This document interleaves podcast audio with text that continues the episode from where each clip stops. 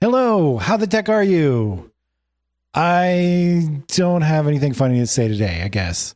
Uh, but this is our weekly tech show on Echoplex Media. Um, we did not abort. That that's the good one. We did not abort today. It was tempting, but we decided to actually go ahead with this mission, and it'll make a lot more sense later on when I talk about my seg- segments. But uh, I am historian Matt. Um, I'm a lazy good for nothing in Florida, so I just talk about uh, whatever I feel like talking about on the show. Mostly science and, and technology news. Um, occasionally, I, I, do a deep dive into something fun, and but uh, today I have a, a little bit of science, a little bit of technology.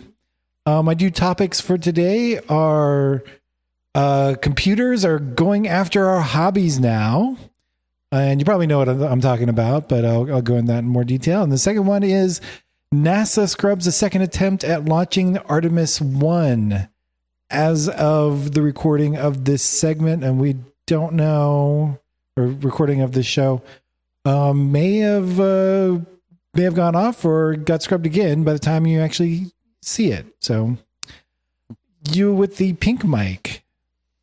I am HK Perrin, and I'm a software engineer, so I cover mostly development news. Uh, and this week's story is uh, very near and dear to me, and it definitely has something to do with software engineering. It's a program that I wrote.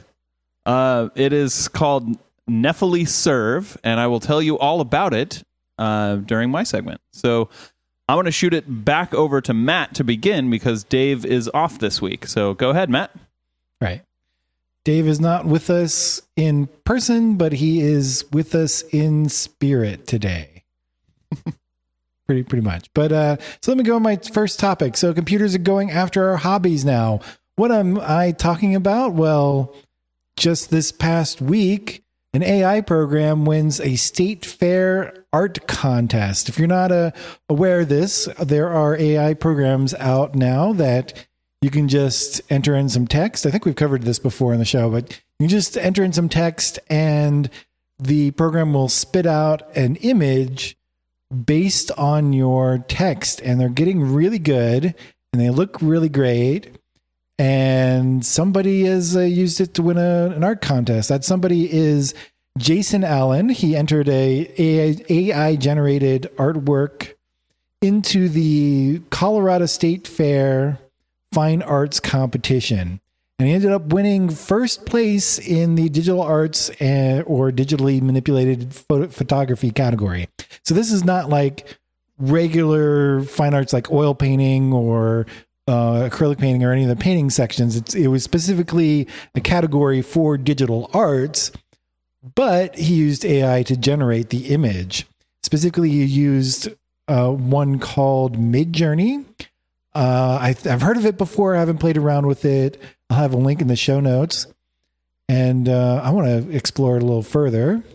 But um, he used Midjourney to create a series of images, uh, from which he picked a few to enter into the contest.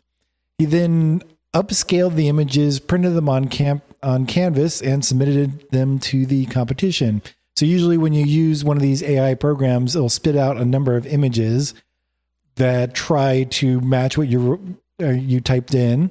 Many of them usually are not great, but if you look around, you can usually find a, a couple of them that are pretty good, and uh, you pick from there. And that's basically what he did. But he also went through, and he, it wasn't just he entered some text and picked from just those images. He also tried all sorts of different types of texts and stuff, and apparently went through quite a number of them before he settled on the few images that he entered in the contest. And specifically, he didn't enter just one, he entered multiple images of that he thought were the best that he did upscale and, and print to canvas. But only one of those images won the whole show. So, um, this victory is opening questions about what it means to be an artist now that computers can do most of the work. And let's see. So we got some questions like Does entering text in for a computer to interpret count as being an artist? I don't know. What do you, uh, what do you think, HK? I would say that no, uh, that doesn't count as being an artist. Uh, but it's a very soft no from me. I could certainly be swayed if someone were to give me a good argument. Yeah.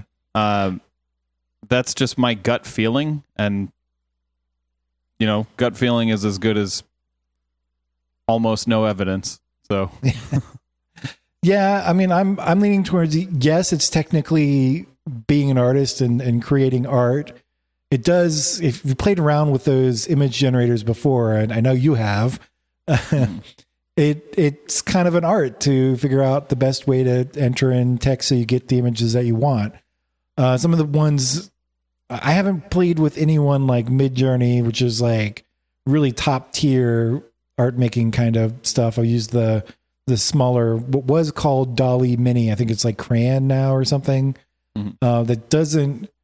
That's fun. Everybody can use it. Yeah, everybody has access to it, but doesn't make great images uh, most of the time. And uh, it it's definitely you know to get what you want, you it, it takes some work, and you may not get it at all.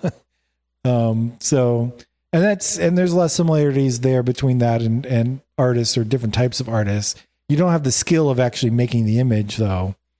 But uh um it is something. But i think and i kind of cover this in a I have this as like a second question in here but uh, i don't think they should be entered in the same contests that people who are generating the images themselves like completely themselves from. So like if somebody's Yep. doing digital art and they're hand painting it onto the you know in the computer using photoshop or something that is a very different kind of art than typing in text to generate images and i don't think they should compete uh, part of the issue with this uh, particular incident with uh, with jason allen here is he entered the his generated art into this digital art competition but didn't actually notify the judges that's what he was doing.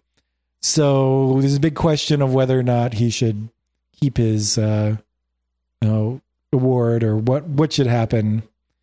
Maybe a new category needs to be Um, made in the future. I don't know. was it against the rules? I mean, the rules just don't cover it. I mean, it's not. It's one of the things. It's not specifically in the rules, right? Yeah. Used a computer to make the art, but they didn't say like how you could do it.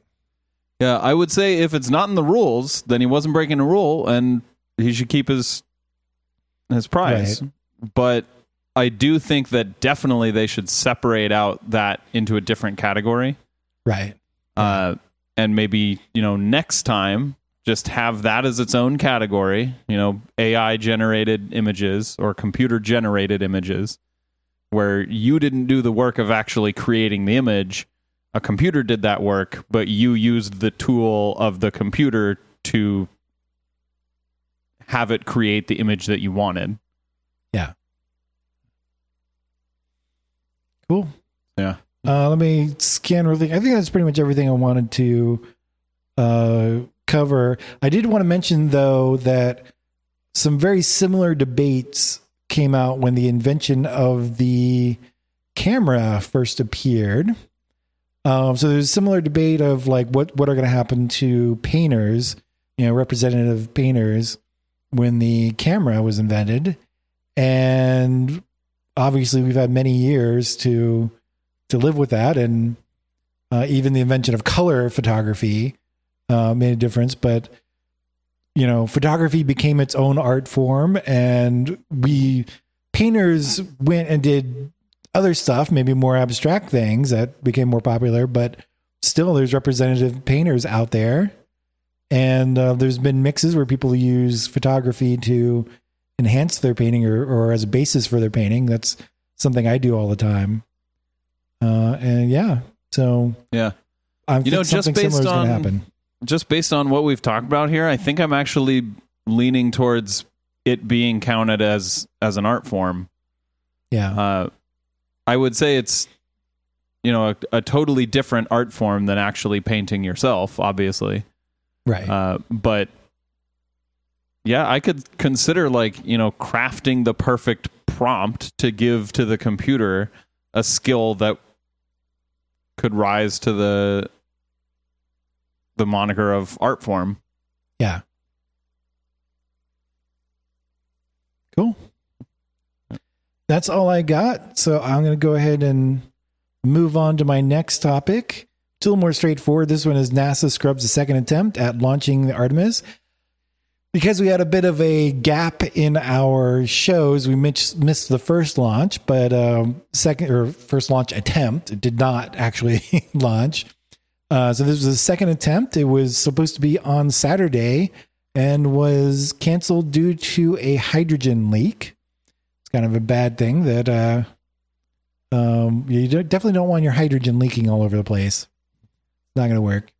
But uh, so that was on Saturday.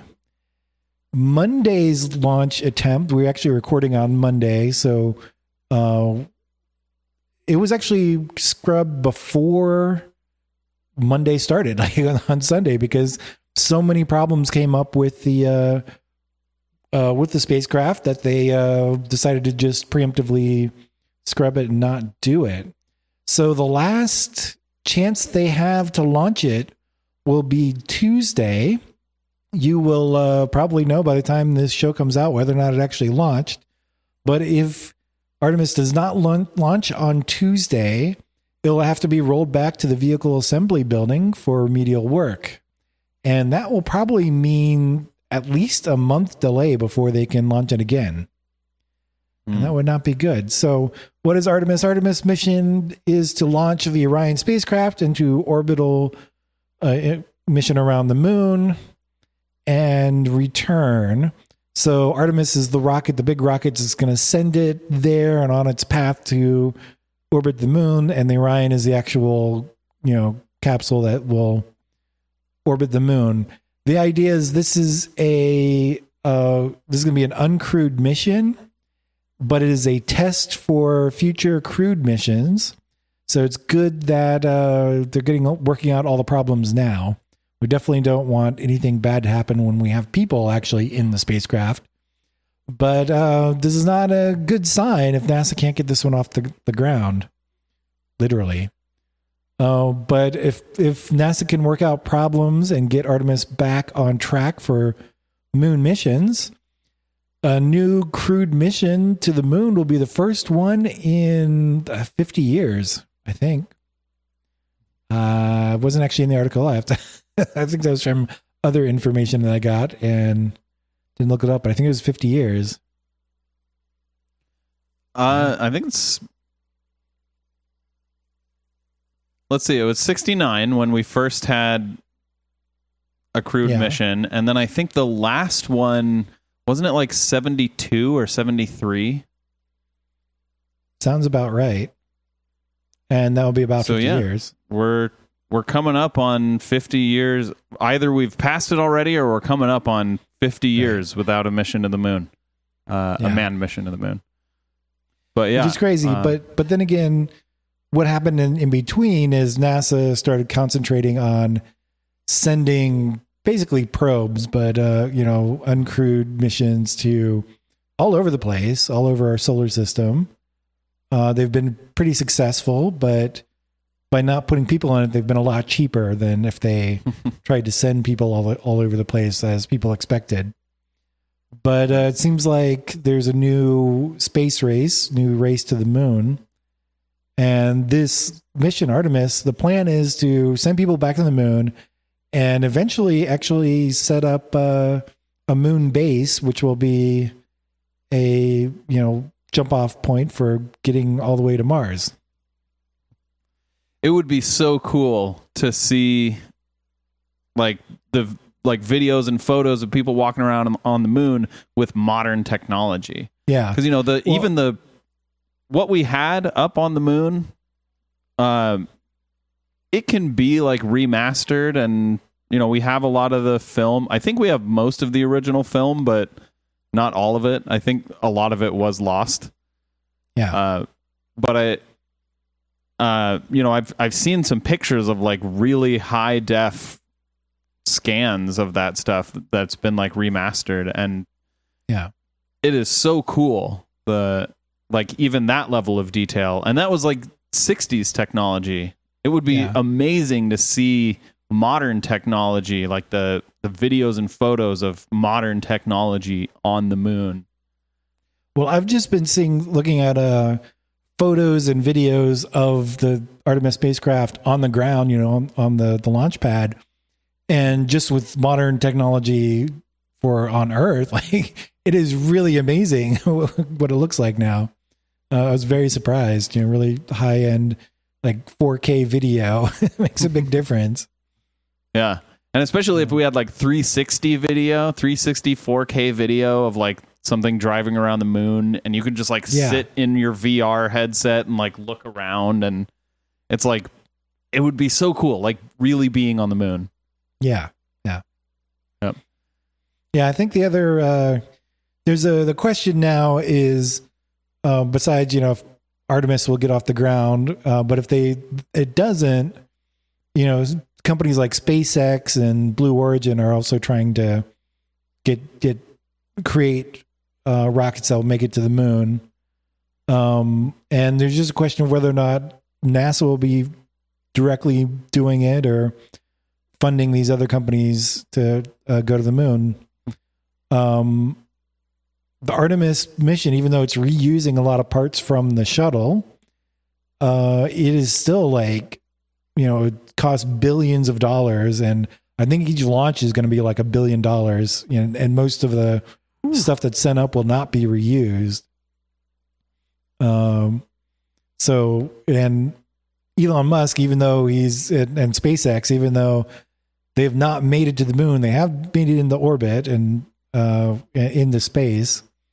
But he seems to think that he can do it for like a hundred million dollars or something, quite a bit less per launch, and their entire system is reusable, supposedly. Um I mean you can you can get to the moon for cheaper. You can get a human being to the moon for cheaper, but uh, would it be as safe? Is Yeah. would be my question. Pro- well, initially, probably not. Like you can you can get it, the remains of a human being to the moon for like very cheap. Yeah, Yeah, if safety is of no concern at all, you can get someone to the moon pretty easily, yeah. pretty cheaply, I should say. But yeah, uh, That's all I got. I'm very excited about the potential of of crewed moon missions again in the near Yeah. future. Be uh, should be interesting time for space tech and science in the next uh, even in just the next few years. Yep. Yeah, just the uh like having like I was saying having like you know, a, a person up there with a 360 camera walking around would be so cool. Yeah. Uh yeah. All right, so uh moving on to mine, uh I'm going to talk about something that I have been working on for a while. Uh and I have now gotten it to the point where you can actually run it on your own server. Uh, if you have a home server or if you use Linux at home, uh, you can run this and spin up a WebDAV server with your local files very easily. Uh, it is called Nephele Serve, and what it is is uh, it's an npm package. So you install it with the Node package manager, which is available on every platform, every Linux platform.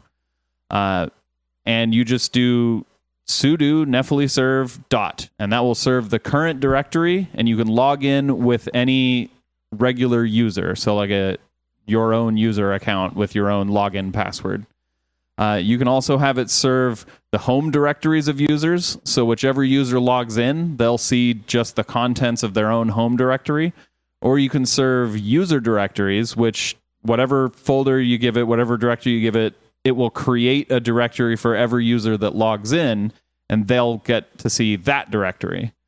Uh, you can run it without having to install it. Uh, you can run it as an unprivileged user, and just like I do on my own home server, you can run it as a uh, cluster of worker processes using PM2. So in that sense, it works a lot like uh, the Apache uh, worker process model. Uh, so you can you can serve you know multiple requests many many requests from many many users at the same time Uh, and you can have PM2 started up as soon as the system starts. So, in this sense, uh, you can essentially just create a WebDAV server, like a dedicated WebDAV server, if you have, say, like a, uh, you have a, a NAS system set up in your in your home. You can use this to create a WebDAV server on it, uh, and just log in with a regular system user, and you can create new system users and log in with uh, with those users uh, if you want to give more people access to it. Uh, and the the real nice thing about using this is every system, Mac, Windows, and Linux, all have uh, Linux, including GNOME and KDE, all have WebDAV clients built into them, so you can connect to this server using any modern operating system. Uh, and you can bring up this server very easily.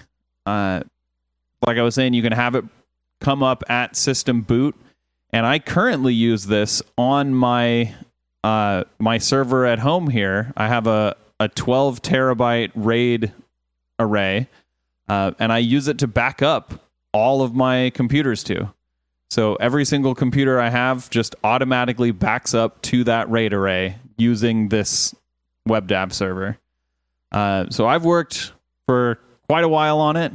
I read the entire WebDAV spec uh, and I implemented the WebDAV spec in Node.js. And now that I'm done with that, you can use this for free. It is open source, it is free. Uh, download it today. Nice. So, uh, Matt, did you have any questions about that? I don't know. I feel like I should have a bunch of questions. You've been talking about it for a while, but um, uh, what made you uh, decide to to make this and open source it? So that's an interesting story. Uh, I'm working on an email app called Port87, and that app is going to have a contacts manager. And the way your phone, if you have an iPhone, uh, and it'll also work on Android, your, the way your phone manages contacts is over a protocol called, called CardDAV.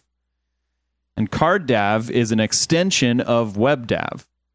So I made this in order to ultimately include CardDAV in it, uh, but I had to make WebDAV first, and then I can make CardDAV on top of it. And after I made the WebDAV part, I was like, this is actually incredibly useful on its own. So I'm just going to turn it into its own server, uh, just so you can manage your local files. And then I'll work on the CardDAV part. So yeah, eventually this will support CardDAV as well. Uh, it'll support a few different RFCs. Uh, one of the RFCs that it will eventually support as well is called CalDAV, uh, and that is another one for managing uh, managing your calendar. Uh, so it'll it'll eventually support CardDAV and CalDAV, uh, as well as a few other RFCs that just give it extra functionality. Cool. And it's open source, so other people who uh, want to extend it with other stuff can can add stuff onto it. Yep, it's open source. It's hosted on GitHub. You can go and check out the source code. Uh, you can build your own version of it, package it, push it up to npm on your own. Yep. And it's uh you you have a link to it in the uh, show notes, right? Yes, I will link Yeah. to it in the show notes Excellent. down there in the description. Cool. Yeah, I don't think I have any use for it right now, but um yeah, it sounds cool. Yeah. Don't know what else to say. Uh, well, I think if uh, if that's it, then we can close out the show. Sounds good. Do you want to do it? Oh, looks like I'm doing it. I've been uh, chosen. That's okay. I, I should do the outro for the for this show. So let's see. Uh, thanks for joining us, and I hope you liked our show and learned something today. Uh, we try to get this show out every week. We haven't been doing a great job of it recently, but hopefully that will uh, smooth out and we'll get some uh, get into a, a nice regular schedule. But uh, look out for our show, How the Tech Are You in the Future? So let's see, check out our uh, website, echoplexmedia.com. So that's for the uh, Echoplex Media, the uh, podcast network that we're on. Uh, you can find all the other podcast shows on there, links to those. And um, if you're if you like live stuff, most of the other shows actually go out live. You can find that on twitch.tv slash Echoplex Media. And of course, you can give us money. We like money on patreon.com. So it's uh, patreon.com slash echoplex. No media at the end, just to be confusing. and uh, for radio, we have eplex.xyz or echoplexmedia.com slash radio. You can find us on Twitter at eplexm another yet another uh, version of our name. And then finally we got a new swag uh, website. That and the uh, url is eplex.store we have a bunch of great shirts and i want to mention that uh, i just got my shirts today I got my swag today so i'm happy i'm going to go try them on didn't have time to wear one for the show but uh, yeah, thanks everybody. Have a good one.